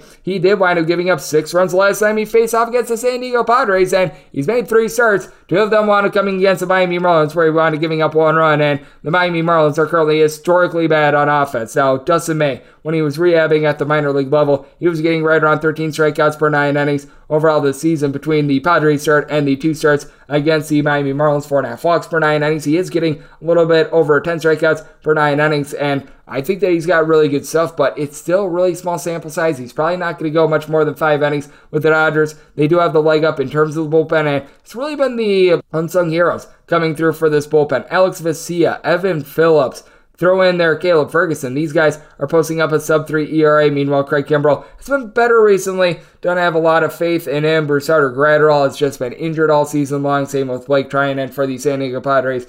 They're hoping that the recent better play of Josh Hader winds up continuing as I mean, it was almighty bad a few weeks ago. Nabil Crismatt has been able to lend multiple innings. He's posting up a sub 3 ERA. Nick Martinez, Adrian Morejon, they've been relatively solid. And for the San Diego Padres, just been a case to where the offense has not necessarily been what they expected it to be at home. On the road, they're actually one of the better offenses in the National League at home. They just haven't been able to fire on all cylinders. They've got a trio of guys that have been able to provide north of 22 home runs this season and Manny Machado, Brandon Drury, along with Juan Soto, though. Brandon Drury, he's been out of the fold a little bit. He wound up getting hit in the head by a Dustin May pitch, ironically enough, and has not been seen since then. You got a lot of guys that are able to hit in that neighborhood of, we're going to call it about a 240 to a 257 for this team. Jose Azocar, Jake Cronenworth, You've got Juan Soto, I mentioned a little bit earlier, Wil Myers, Ha-Seong Kim. So these are guys that are able to move the line. And then for the Dodgers, you just have all sorts of fearsome bats as you've got all these hitters hitting between 16 to 21 home runs this season. Will Smith, Cody Bellinger, Joey Gallo, Freddie Freeman, Trea Turner, Max Muncy. So you've got a whole bunch of power on this front. Will Smith, 350 on base. Trea Turner has been able to above a 300. Freddie Freeman, more like 325. And then Mookie Betts, 33 home runs, 350 on base. I think that he needs a consideration for MVP right now. I did, as a result, did wind up saying my total is 7.9. It's a ballpark that is very much pitcher friendly out there in San Diego. San Diego does a solid job with their pitching at home. The offense, it has not been able to come to the forefront, and I do think that Clevinger is going to be able to lend a competent start. I do think that both of these guys are going to be able to shake off the woes that they've had against the other side now that they know exactly what winds up getting tattooed against the other team. So I'm going to be taking a look at the under in this spot. And with the San Diego Padres, need at least a plus 144 to take a shot. Once all said and done, I do anticipate this being a play on the Padres plus price in the AM, though. 965, 966 on the board. The New York Yankees, they play us the Tampa Bay Rays. Drew Rasmussen is going to be going for the Rays, and one Frankie Montas is going to be on the bump for the Yankees. Not sure why, but we currently do not have numbers on this game, but I wind up having my handicap to wind up saying the Yankees a minus 116 favorite and a total to wear a 7.5 or less. I'll be taking a look at the over in 8 or higher to the under with Frankie Montas. He's got an ERA that hovers in the neighborhood of 6 in starts in which he has not made in the city of Oakland this season. It has been quite incredible to take a look at. On the flip side, you do have Drew Rasmussen, who has been able to do a rock solid job all season long for the Rays. He really gained attention when he wound up having that no hit bid, but he is also just thrown off a little bit in general in terms of his rotation because he last wound up pitching on Wednesday, August 31st. He was on paternity leave, so congratulations to him. And sometimes life just winds up providing a couple monkey wrenches, and when these guys wind up getting off of their rotations, this is a very good time to fade. And for Drew Rasmussen, on top of that, he's been significantly better at home rather than on the road. Buck 97 home ERA, 359 road ERA. With also giving up right around 0.6 home runs per nine innings at home compared to a full home run on the road per nine innings as well. So that has been a little bit of a worry spot now. When it comes to the Rays, they've been able to do a masterful job with their bullpen. JT Chargois, Pete Fairbanks have come back. Both of these guys supplying sub 250 ERAs since their returns. Jason Adam, he has been tremendous. He is posting up a sub 2 ERA as well. Colin Poche, Brooks Raley, both of these guys have been masterful for this team as well. But you do take a look at the New York Yankees. They and the Houston Astros have been jockeying 1 2 in terms of bullpen ERA all season long. Lucas Luetge has been able to do a solid job. Lou Trivino, since he wound up coming over from the Oakland A's, a sub 3 ERA out of him. You've got Clay Holmes, who's been a little bit up and down, but it seems like he's starting to find it again. Wandy Peralta has been solid. Greg Weissert has some of the best stuff that you're going to find. The problem with the Yankees has been the bats. Everyone other than Aaron Judge has been having a relatively tough time of being able to put bat to ball. And Aaron Judge actually has an outside shot at the Triple Crown. Forget the 55 home runs, which that's easier said than done, but He's got north of a 400 on base. He's got over a 300 batting average as well, and he's been able to steal a couple bags as well. So he has been tremendous for this bunch. Isiah Kiner-Falefa, Jose Trevino. These guys are in between about a 262, 270. DJ LeMahieu, when he was out there, you could tell that he was banged up. He's starting to get a little bit of rest, and probably what is best for him at this point. And then you do take a look at the Tampa Bay Rays. You don't necessarily have a lot of power with regards to this team, as Isaac Paredes and Randy Arozarena both have between 18 and 19 home runs, and these are the only two guys that really have been able to supply a double digit bottom bombs all season long. You do have guys that move the line. Harold Ramirez, he's hitting at 325. Manuel Margot nearly at 300. Yandy Diaz, nearly a 400 on. So these guys have been able to do a rock solid job. And ever since they've come over, guys like Yu Chang, Jose Siri, hitting between about a 262, 265 in a Rays uniform is solid after you know, Buster Rooney's with their former stop. But I do think that it's a circumstance in which Frankie Montas is going to be able to land a relatively solid start. He's been doing a bit of a better job recently, has had his struggles when he has been away from Oakland, but still getting right around nine strikeouts per nine innings. I do feel like the start they wound up having against the Boston Red Sox a few weeks ago, very impactful. He's now allowed two runs or fewer in three out of his last five starts, including five scoreless, with just one hit allowed time he faced off against the Tampa Bay Rays. So, made by money line minus 116 on the Yankees, seven and a half or less, looking over eight or higher to the under. 967, 968 on the board. It is the Baltimore Orioles. They play against the Boston Red Sox. Brayan Bello is going to be going for the Sox, and Austin Voth is going to be going for Baltimore. Eight and a half is your total. Over and under both at minus 110, between minus 130 and minus 140. The number on Baltimore between plus 118 and plus 128 is the price on Boston, and I was willing to go up to a minus 158 with the Orioles. Austin Voth is now stretched out, and he has been absolutely tremendous since he wound up coming over from the Washington Nationals. He had north of a 10 ERA when he was with the Washington Nationals this season. It looked like his career was pretty much over. Ever since he's gotten to Baltimore, it has been a sub 3 ERA, and he's been able to make some really nice starts here recently over the last five starts. He's been able to provide five plus innings, and I believe every one of them giving up two home runs and a 2.05 ERA along the way, with opponents hitting a buck 98 in that stretch. Austin Voth has really been able to find it with Baltimore. Meanwhile, for Brayan Bello, you knew that he wasn't as bad as his first few starts. A man that was able to get right around 12 strikeouts per nine innings at the minor league level. What you always fear with him is the command. At the minor league level, he had a tough time with walks. He's been giving up four and a half walks per nine innings here at the major league level, but now three runs or fewer surrendered to each out of his last three starts, as he's not a lot of home run in that time span, and five walks over the course of his last three starts as well. Combined 15 innings, and not like he wanted facing off against the greatest competition, but Rangers, Minnesota Twins, Toronto Blue Jays, all at the very minimum respectable lineup. So I've been impressed by that. Problem is, he's backed up by a bullpen that ranks dead last in the big leagues in terms of ERA post All Star break. Yes, guys like Ryan Brasier, Matt Barnes, Eduard Bazardo, throwing their Jeurys Familia. These are guys posting up north of a 5 ERA. Garrett Whitlock has been relatively trustworthy, but ever since Tanner Houck wound leaving the fold, has made things tough. John Schreiber has seen a little bit of regression, and for the Baltimore Orioles, they've regressed a little bit with their bullpen since losing Jorge Lopez, who is really the heart and soul of it. But Keegan Akin, Cionel Perez, Dylan Tate, Joey Krehbiel, Felix Bautista, guys like this are all posting up a sub 3-3 ERA. And for the Orioles, very good balance with regards to this lineup. Anthony Santander has been your main masher, being able to provide 27 home runs, but you've got Ramon Urias along with Austin the Say's kid, both providing 15 home runs. Ryan Mountcastle, he struggled, hitting about a 200 post All Star break, but he saw his 21 home runs overall for the season. As overall for the campaign, he's hitting right around 245. And then you've got Hays along with Ryan McKenna has been a little bit banged up. Santander, Adley Rutschman, Cedric Mullins, Ramon Urias hitting between about a 249 to 260 with regards to lineup. And for Boston, they've now got Trevor Story back in the fold. He and Tommy Pham both hovering right around 16 home runs thus far this season. They need a little bit more home run support for Rafael Devers because he has been incredible. Slugging 25 home runs this season. He's been able to provide right around a 290 average. Xander Bogaerts, he's been hitting a 315 as well. And then on top of that, you do have Christian Arroyo, Alex Verdugo, both hitting in that neighborhood about a 285. These guys have been solid, but JD Martinez post All-Star break has been hitting in that neighborhood about a 200 as They've got guys like Kike Hernandez, Franchy Cordero, and company that when they wind up getting at bats towards the bottom of the fold, you really can't trust in them, which is why I'm going to be riding with the Baltimore Orioles in this spot. Was willing to lay up to a minus 158 with them. Don't necessarily want the run line in this spot because I do think that this could be a game that winds coming down to one run because I do think that the Red Sox are going to be able to generate some offense themselves. They wind up setting my total at 8.8. So looking over, and I'm going to be taking a look at Baltimore 969, 970 on the board. You've got the Toronto Blue Jays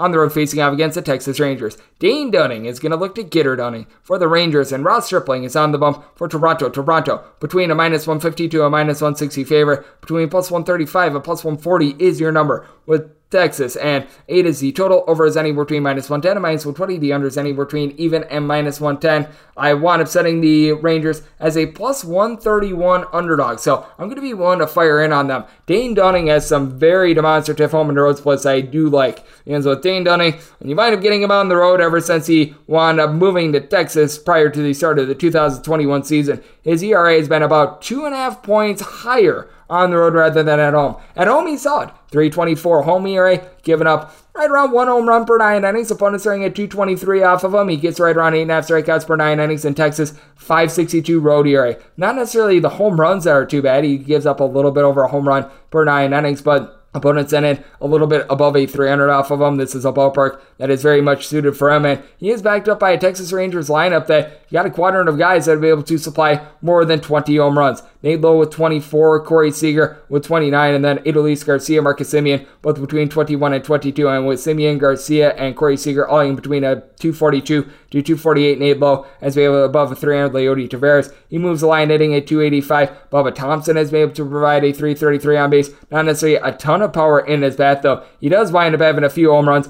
over the course of his right around 100 or so at bats. But with the Texas Rangers, main trepidation that you are going to have with this team, the bullpen, as they've got a pair of guys in Brock Burke and Matt Moore that'll be able to provide a sub 250 ERA, and Jose Leclerc has been a little bit better recently, but John King has been a hot mess all season long. Jonathan Hernandez certainly has had his ups and downs. It has not been good for Dennis Santana since the beginning of the second half of the season. Meanwhile, for the Toronto Blue Jays, both also break, this has been a top six team in terms of bullpen ERA. Yimi Garcia, David Phelps, Tim Mayza. These are guys posting up a sub three ERA. Adam Cimber a little bit above a three. Anthony Bass has been a nice addition. I like the way that Jordan Romano has been able to close out games. And for Ross Stripling, he's been a steady guy, probably a little bit lucky in terms of the balls in play not going against him so much as about eight strikeouts per nine innings. The walks have been supreme 1.7 walks per nine innings. He has been giving up in the fold of about 0.7 home runs per nine innings and has been consistent home to road as well. For us, Stripling 303 ERA overall, 324 ERA on the road, 284 ERA at home, giving up just two home runs over the course of 50 innings on the road.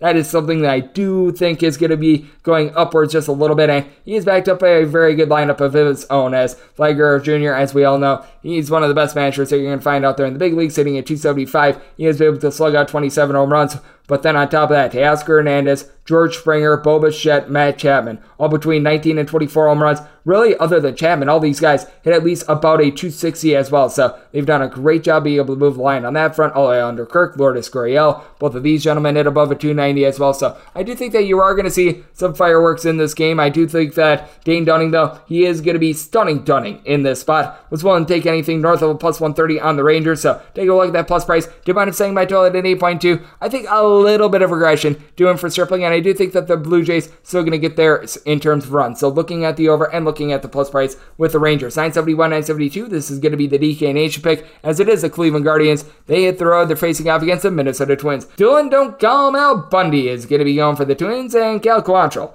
goes for the Cleveland Guardians. Even money to minus 105 is where you're finding the Guardians. Anywhere between minus 110 to minus 115 is your price on Minnesota. It is the total. The over and the under are both at minus 110. Set my total at an 8.8. I'm going to be taking a look at the over now with Cal Quantrill. He is a complete innings eater. This guy has been going six plus innings in pretty much all but three of his last 15 starts. He has been able to do a good job of being able to just stay out there, make sure that he's able to hold down the fort for a bullpen that post All Star break for the Cleveland Guardians is number one in the big leagues. It has been amazing to take a look at these guys firing all cylinders as James Karinchak and Emmanuel Clase has really been that eighth and ninth inning duo, but you take a look at the rest of these guys post All Star break, and you've got Trevor Stephan along with Enyel De Los Santos posting up a sub 2 ERA post All Star break. You've been able to have some very good performances just throughout the entirety of the season from someone like a Nick Sandlin as well as he's got a sub 1 ERA post All Star break as well. I do think that we're going to see a little bit of regression in terms of that, but I do think that the big thing is Cal Quantrill, because he doesn't wind up getting a lot of swings and misses, and because he does wind up having some home and road splits, he is going to be had a little bit by this Minnesota Twins lineup as he's been posting up thus far this season a 386 road ERA compared to a 334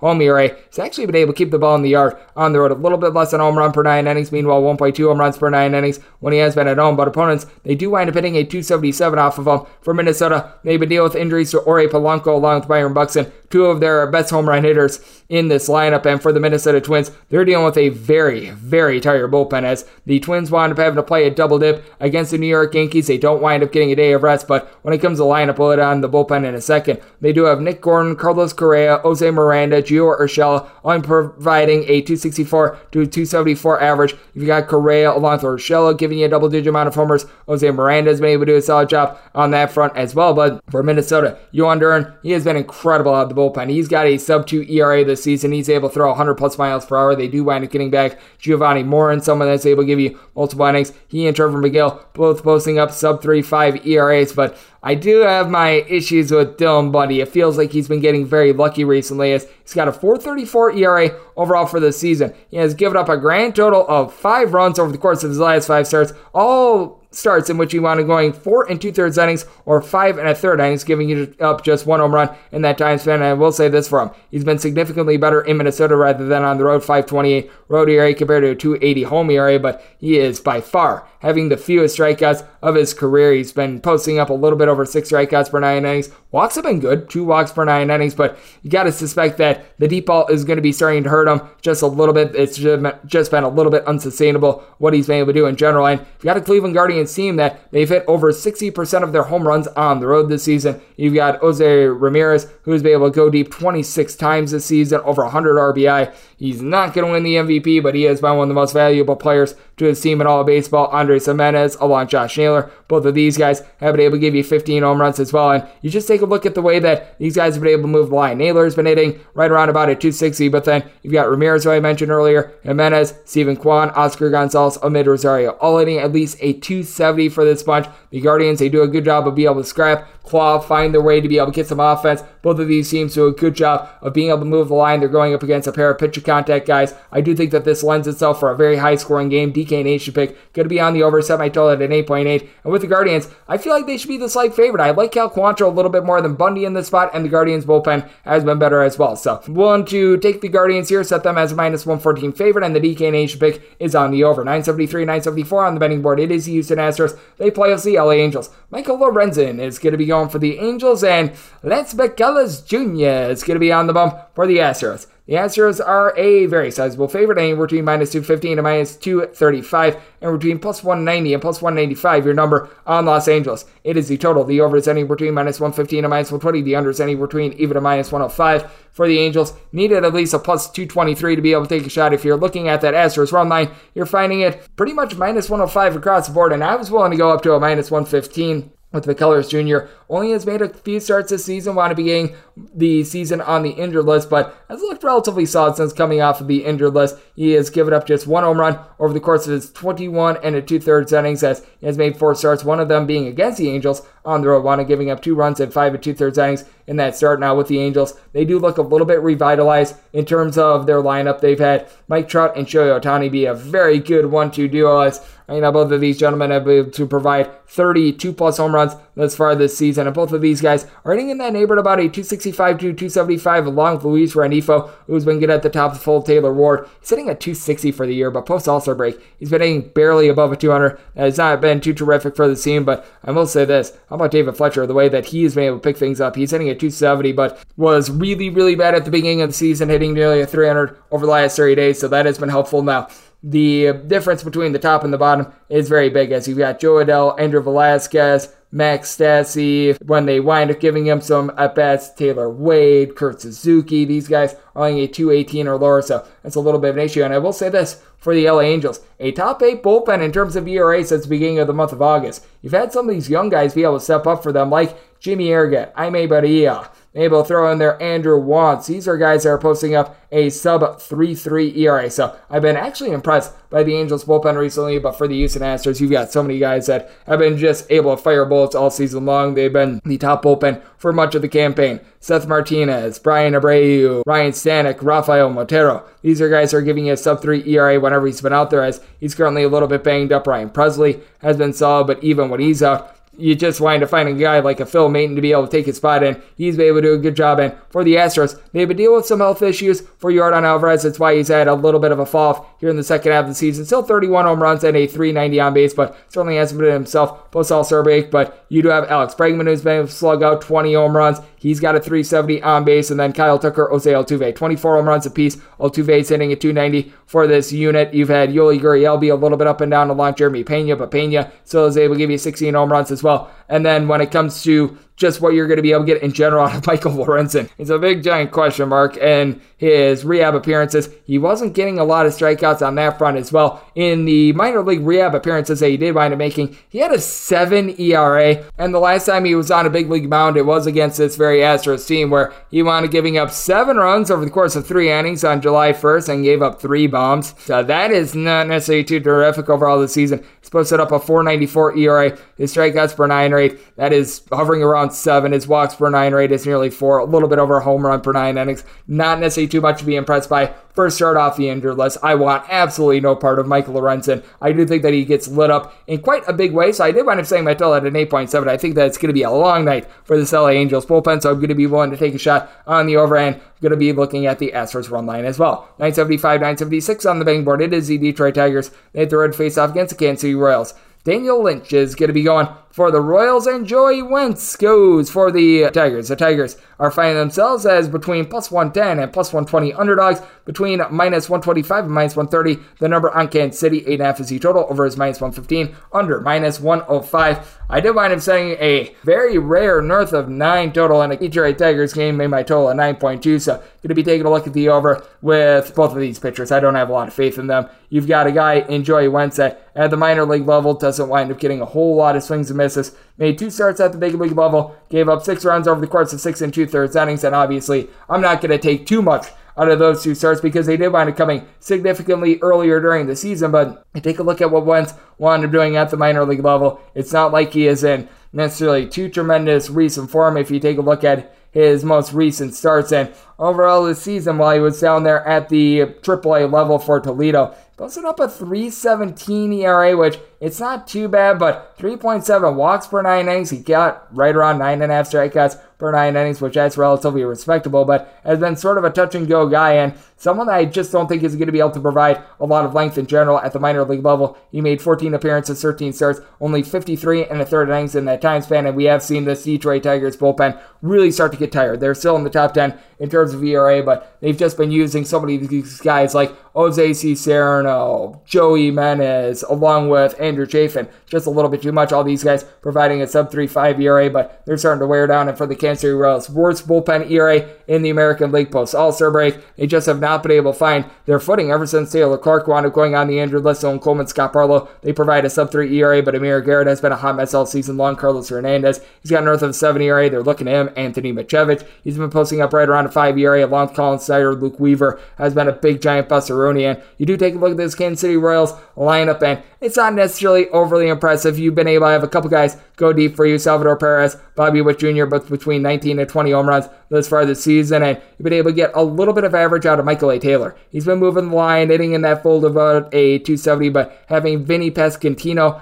out of the fold that's really hurt this team. You've got Bobby Witt Jr. along with a young guy in Nate Eaton who have been both hitting right around a 245. And Michael Massey is hitting right around about a 255. But MJ Melendez, Cam Gallagher, Kyle Isbel, Nick Pratto, these are guys hitting at 220 or lower. For the Detroit Tigers, it's just been all sorts of bad. They did wind up being able to have a whole bunch of home run power against the LA Angels, but they don't have a single guy with north of 12 home runs this season. They still have fewer home runs than the duo of Aaron Judge and Anthony Rizzo this season as that Victor Reyes hit about a 270 and Harold Castro a 275. But Tucker Barnhart, along with Jeimer Candelario, Jonathan Schoop, Ryan Kreidler, Cody Clemens, Akil Baddoo, Spencer Torkelson, all these guys are in at 215 or lower. That is a big, giant issue. And for Daniel Lynch, it's been a case where he's been able to get some good swings and misses this season, right around 8.6 strikeouts per nine innings. But for Lynch, he's posting up a 547 home ERA compared to a 427 ERA on the road at home. He's been giving up in the neighborhood about 1.5 home runs per nine innings. His strikeouts per nine rate has not been great at home, and opponents are at 293 off of him. So I do think that we're going to get quite a bit of offense. Not bullish at all on Joey Wentz along with this Detroit Tigers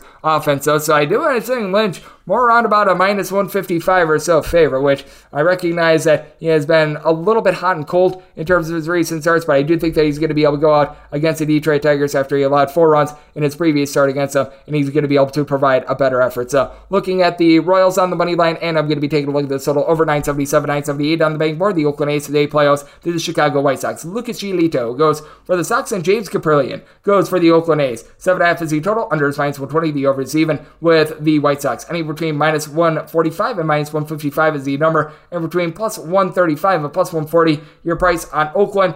I did need at least a plus 150 dude to take shot on Oakland. If you're taking a look at the run line of the Chicago White Sox, you're going to be finding that right around about a plus 115 or so. I would rather take the minus 145 that I'm seeing before me because I do think that it's going to be a lower scoring game. I'm going to be taking a look at the over because I did wind up setting my total at 7.8, but I don't think that this is going to be by any means a game in which we wind up seeing this go way in that heck over the total because with Lucas Giolito has been interesting to watch him thus far this season because he's actually been a little bit better when he's been on the road than at home posting up a 661 home ERA compared to a 391 ERA on the road when he has been on the road. He's been giving up right around 1.3 home runs per nine innings at home. This finds him going to more like 1.7 home runs per nine. Opponents are hitting right around a 313 off of him at home compared to a 260 on the road. So he's been able to get swings and misses. He's been providing a little bit over 10 strikeouts per nine innings for James Kaprielian. He was really finding himself in June into July. It started to go down the toilet bowl since then as he has allowed 13 runs over the course of his last two starts.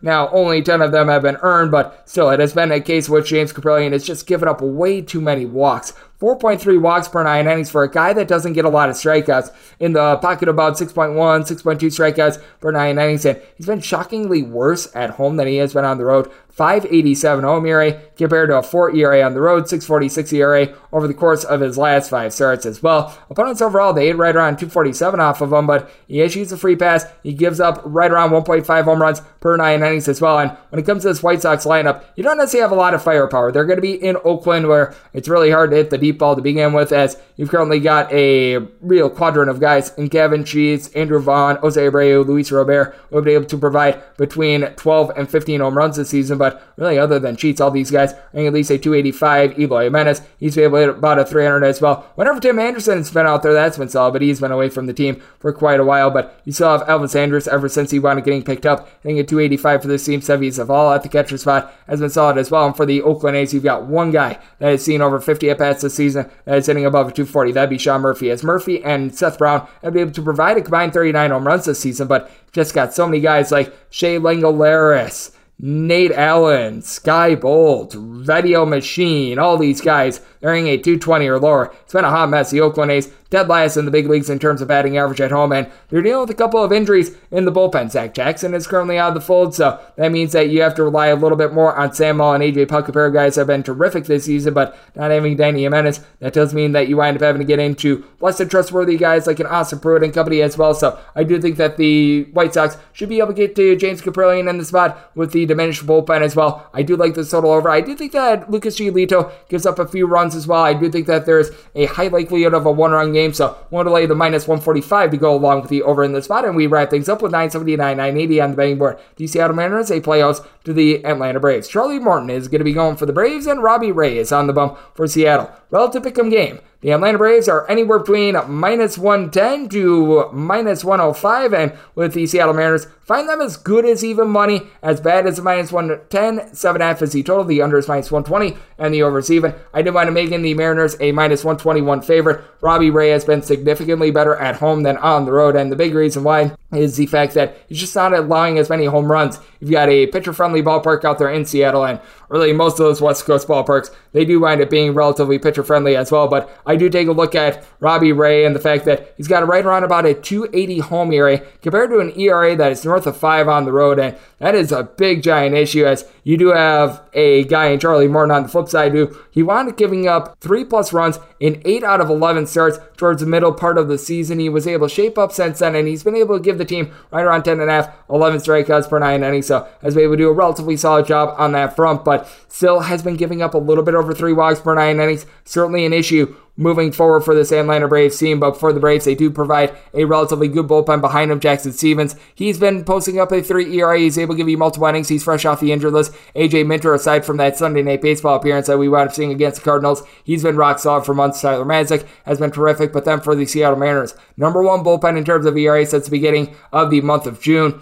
You've got Andres Munoz along with Diego Castillo had cataclysmically bad starts to the season. They have really been able to pick it up. And then guys like Penn Murphy, Paul Sewald, Erik Swanson have providing sub three ERAs all season long. And then for Seattle, three of guys with at least 21 home runs this season. Cal Raleigh, El, and Eugenio Suarez, Julio Rodriguez. These guys have been able to do a nice job of moving the line. And then you do have Ty France. He's been able to about a 280. It's been a little bit touch and go with JP Crawford. And you do have a couple guys like Kyle Tucker, Abraham Toro towards the bottom of the fold. Not necessarily been too terrific on that front. And for Atlanta, you end up having Austin Riley cool down just a little bit in recent recent days, but he had a streak in which he had a home run in five out of six games. He has really been able to ignite for the team as he, Michael Harris, the second day, and Steve Swanson, only between about a 285 to a 300. Vaughn Grissom has been able to end that fold of about a 300 as well. Ronald Acuna Jr., 375 on base. These guys have been terrific, but I like Robbie Ray a little bit more at home in this spot. I do think that the travel is going to get to Atlanta a little bit. I do think that that home field advantage, it does wind up giving the Mariners an edge and having Robbie Ray at home. Something I trust in on the road would be a little bit of a different story. One to lay up to a minus 121 with the Seattle mind saying my total is 7.7 as well because I do think that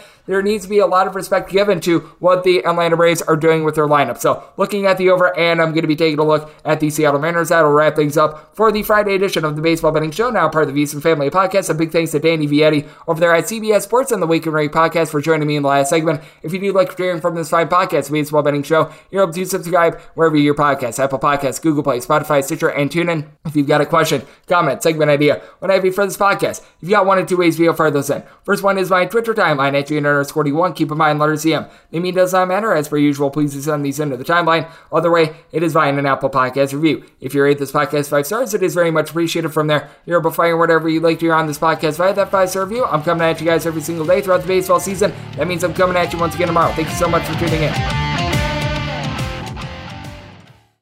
At Bet365, we don't do ordinary. We believe that every sport should be epic. Every home run, every hit, every inning, every play. From the moments that are legendary to the ones that fly under the radar. Whether it's a walk-off grand slam or a base hit to center field. Whatever the sport, whatever the moment. It's never ordinary at Bet365. 21 plus only must be present in Ohio. If you or someone you know has a gambling problem and wants help, call 1-800-GAMBLER. From BBC Radio 4, Britain's biggest paranormal podcast is going on a road trip.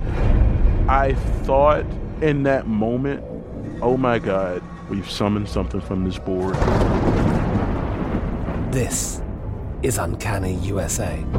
He says, Somebody's in the house, and I screamed. Listen to Uncanny USA wherever you get your BBC podcasts, if you dare.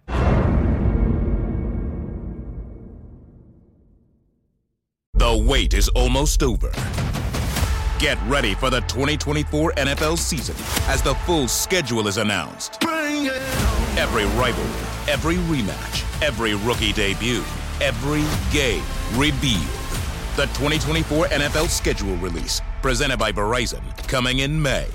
Live on NFL Network, ESPN2, and streaming on NFL Plus. Terms and conditions apply to NFL Plus. Visit NFL.com slash schedule release to learn more.